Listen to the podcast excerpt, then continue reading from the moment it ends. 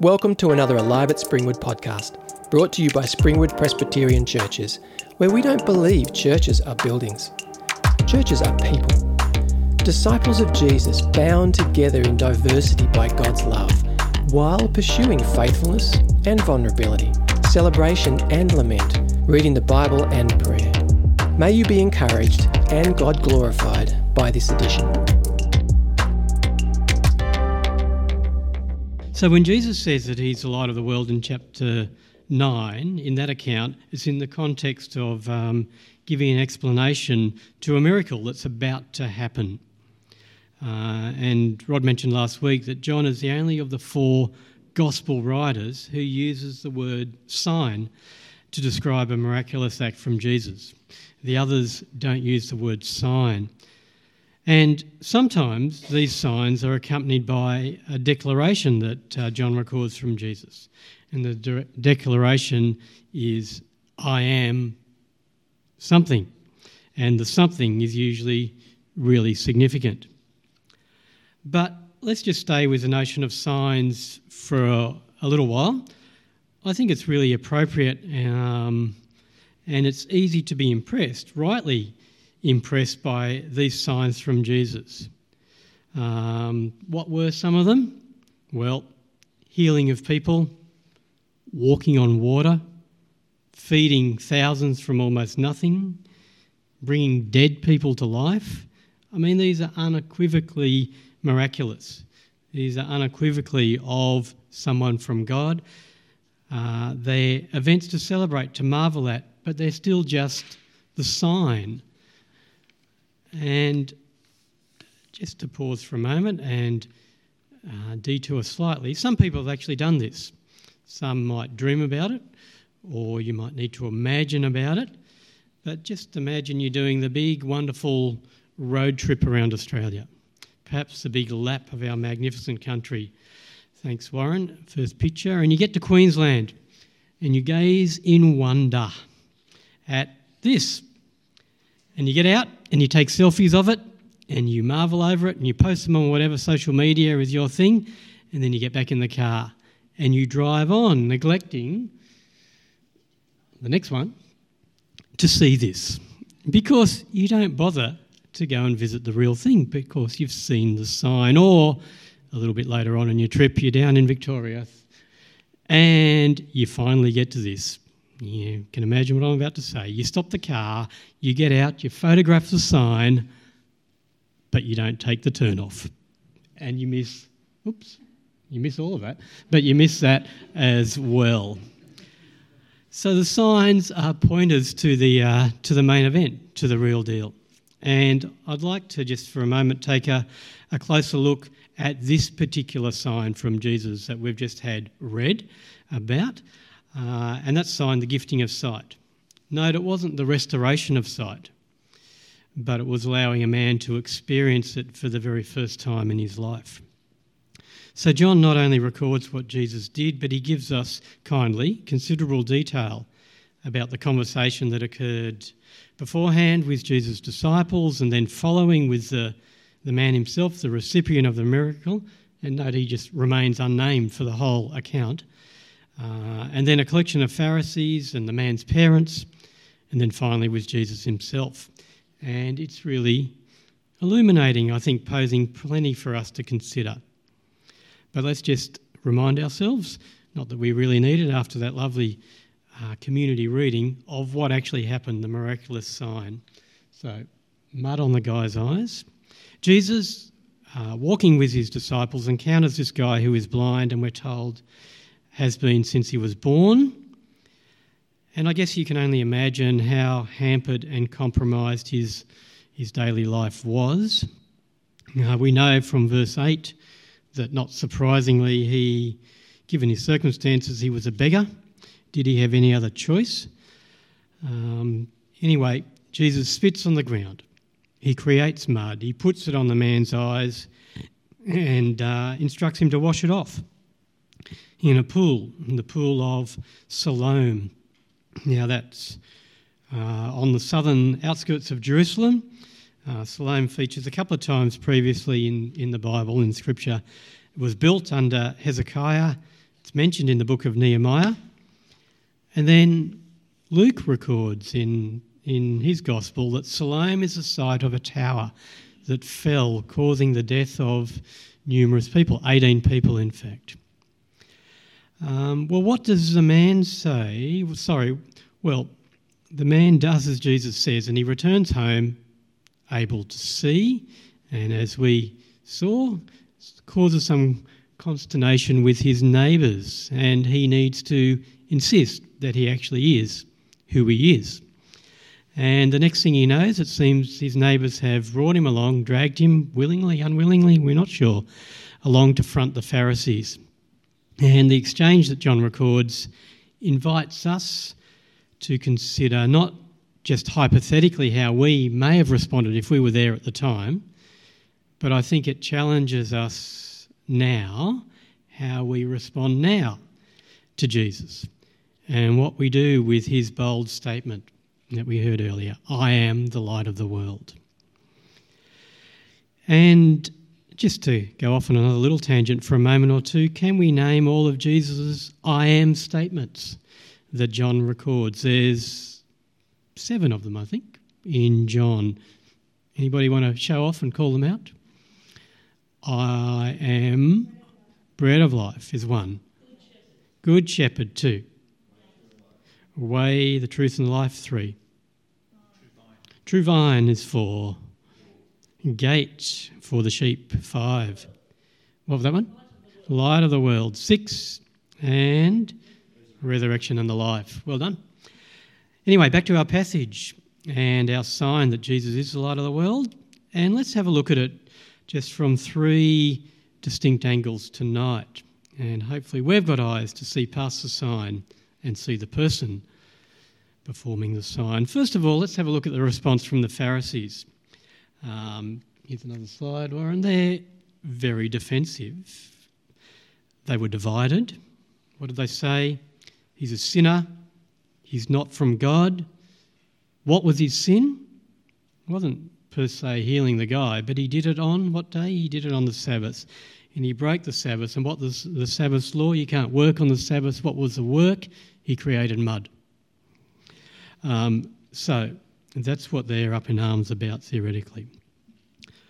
Uh, but some of the, the Pharisees at least recognise that, well, how can a sinner perform such signs? So they're divided. But unfortunately and interestingly, there seems to be no joy or happiness at all uh, from them for the man that this remarkable turn of events has just, uh, has just taken place. So let's just recognise what Jesus did for what it was. Yes, it's a clear indicator of power and authority and divinity. Nobody else but Jesus could do this. But isn't it also just an act of great kindness? It's completely transformational for the guy. It is freely and lovingly given. And just stop and consider for a moment how you might expect one with ultimate authority and power to act if you're wanting to announce your presence, if you're wanting to make public your authority, you'd probably do some grand eye catching gesture. You probably wouldn't go out and just quietly transform the life of one of society's nobodies, somebody marginalised, and then you just quietly slip away. But seems to be Jesus didn't go for the big, glitzy events. But back to the Pharisees, they were increasingly uh, belligerent, they're aggressive, and contrast theirs and Jesus' actions towards the man. Jesus heals, he enhances life, he allows this guy to be engaged fully in his community. And the Pharisees are the opposite, aren't they? They're angry, they're self righteous, and they exclude. The man is, we hear, thrown out of the temple. Now, John doesn't use the word, but he was probably excommunicated officially, and as such, he's excluded from his community. Uh, and that's a big part of life for him. He's excluded from all religious and much of social life which is shared. So, Jesus, he loves, he cares, he includes, he broadens his horizons, and the Pharisees do exactly the opposite. And um, isn't that an all too common tendency? Maybe not just for the Pharisees, but for anybody, maybe us. If we're feeling threatened, it's we want to exclude, we want to divide, we want to separate those that we feel don't understand us or we don't understand them or maybe threaten us. But it's so contrary to the gospel, isn't it? That is inviting all in. And now, another point to note with the Pharisees, they are the self proclaimed bastions of, of knowledge and truth. Um, they've studied, they re- but then they set about revealing their lack of knowledge about Scripture and their lack of ability to see Jesus for who he really is. And perhaps if they knew Scripture better, perhaps they'd be familiar with Isaiah 29, verse 18, and 35, verse 5, because they specifically predict the restoring of sight as a messianic activity which is to come. And it's ironic, isn't it, as John intends us to plainly notice who's blind, who's really blind, who can recognise the light of the world when he's in front of their nose? The learned ones who have the benefit of a lot of training and physical sight. They're the blind ones, the spiritually blind ones. And now let's just have a look at the, uh, the man's response. We'll just have a look at that next slide. And I think this is at the heart of this passage. And it's quite wonderful. It's beautiful because he has an open and receptive heart. And did you notice the way his appreciation uh, of Jesus unfolded and his proclamation of Jesus changed? And it happens quickly. And God seems to be obviously working in his life. So here's how he refers to Jesus. Have a look in your Bibles if you like. Verse 11, he's the man, the man who made the mud. Skip on to verse 17. Jesus becomes, he's a prophet. And that's probably the most exalted, highest sort of title or term that the man could think of at the moment for who Jesus is. Move on to verse 27. How does the man describe Jesus when he's talking in an increasingly testy exchange with the Pharisees? Well, he says, Well, Jesus Jesus becomes one worthy of following. Do you want to follow him? He asks.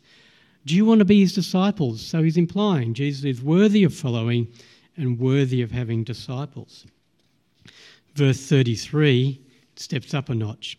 He's from God. He must be, given what he's just done, figures the man. And then finally in verse 38, and he's face to face with Jesus after Jesus has sought him out, um, and they have a brief encounter. And what does he say? Lord, I believe. And he worshipped Jesus. He fully commits and he recognizes Jesus as Lord, his Lord. And just to touch on a third aspect of this encounter, I think it raises questions around human character, maybe around our character, and around our collective inclination to look for guilt and to uh, try and attribute blame. Who put that there as you whack your foot on something walking up the hallway you didn't expect to be there? It's not, oh, ouch, it's who put that there? Well, that's what I say anyway. Or, who moved my keys? You know, well, Obviously, it wasn't me because I always put them there, so who moved my keys? And if you're anything like me, I find it pretty easy for my default position to be oh, somebody else's fault. I'm looking to blame.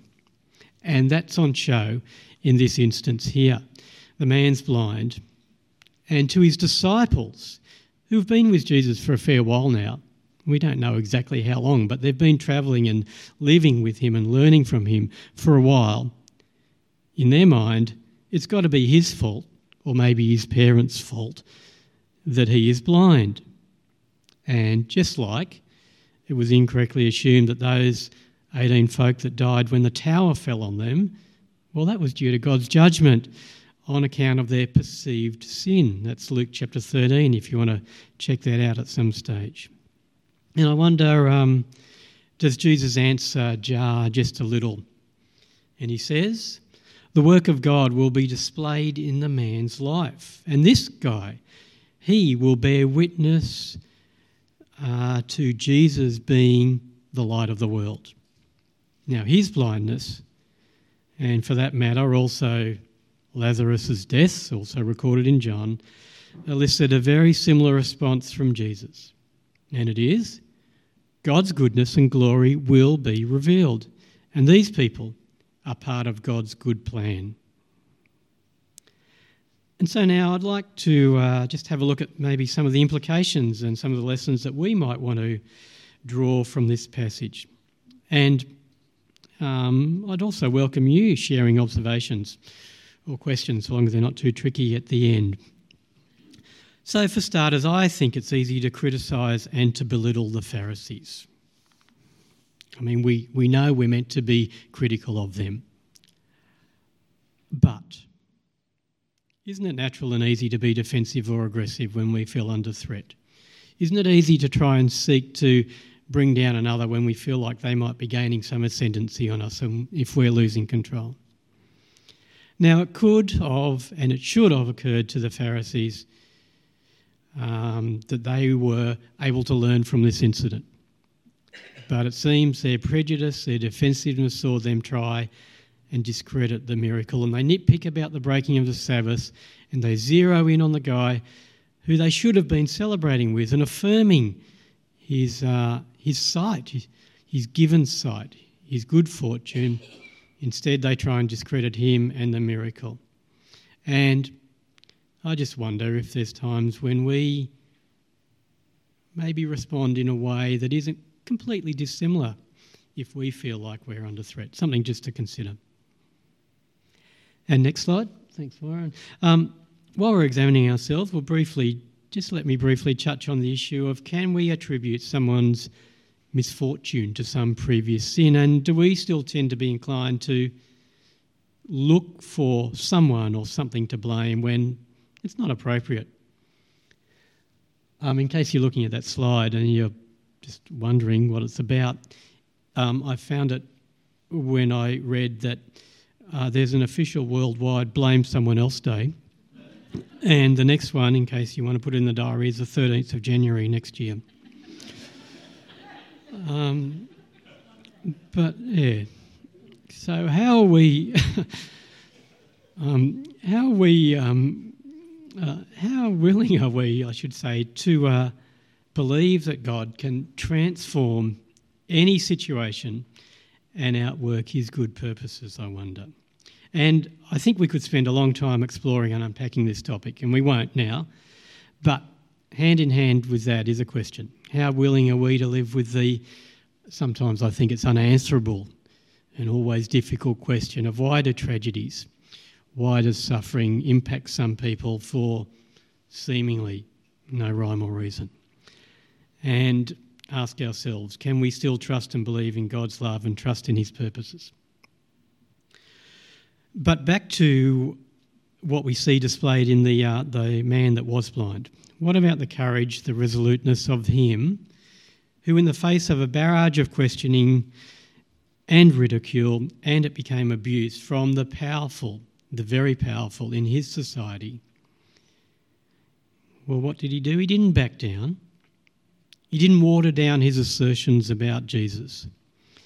And he saw through the Pharisees uh, and he exposed their duplicity and their hard heartedness, and that was at, I think, considerable social cost.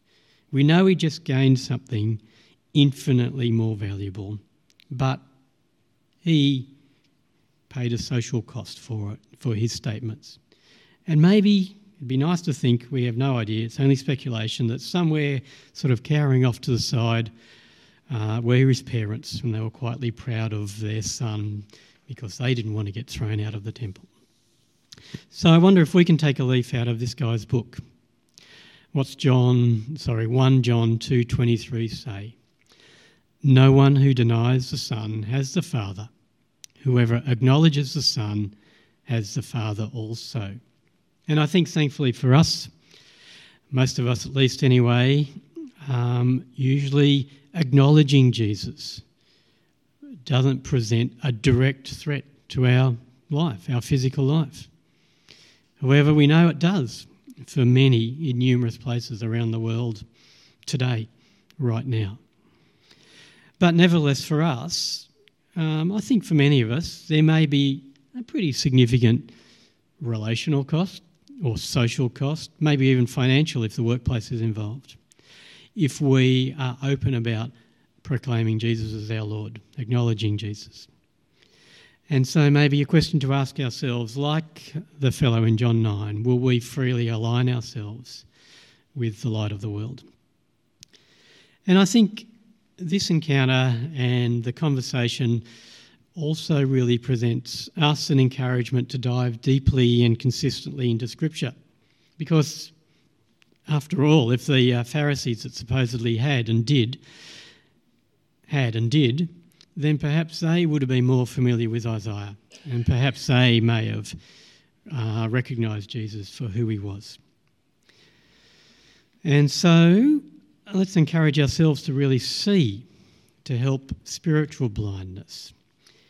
And I'd just like to wrap up with a question or two. Is, like the case for the man we've been discussing, is our heart inclined towards or is it inclined away from Jesus?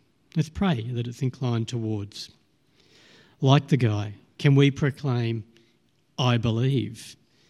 And if so, do we back that up by showing Jesus due reverence? Do we worship him? And we could spend another night or another week or another series of talks on what worship actually means and looks like. And we won't spend ages now, but suffice to say that, in my view, worship certainly is music and it certainly includes prayer, but there's a whole lot more, isn't there? It's a whole life thing. What's your value, how you spend your time, how you spend your money, what issues matter to you, how you pursue justice, how you respect others, how you respect creation, how you practice hospitality, what you do in stewardship, how you speak, etc., etc., etc., all indicate whether you are worshipping Jesus. And can we heed the signs like the gifting of sight and be informed by them? But can we look beyond them and can we fix our eyes on Jesus? And let's remember Jesus, the compassionate seeker of the lost or the blind the restorer or giver of life, the restorer of broken and the damaged, the light of the world. And then to quote Isaiah 43, that was uh, read to us earlier by Belinda Jesus, the great I am, the agent of God's salvation. And can we echo to the great I am, Lord, I believe? as we proceed to live lives of worship.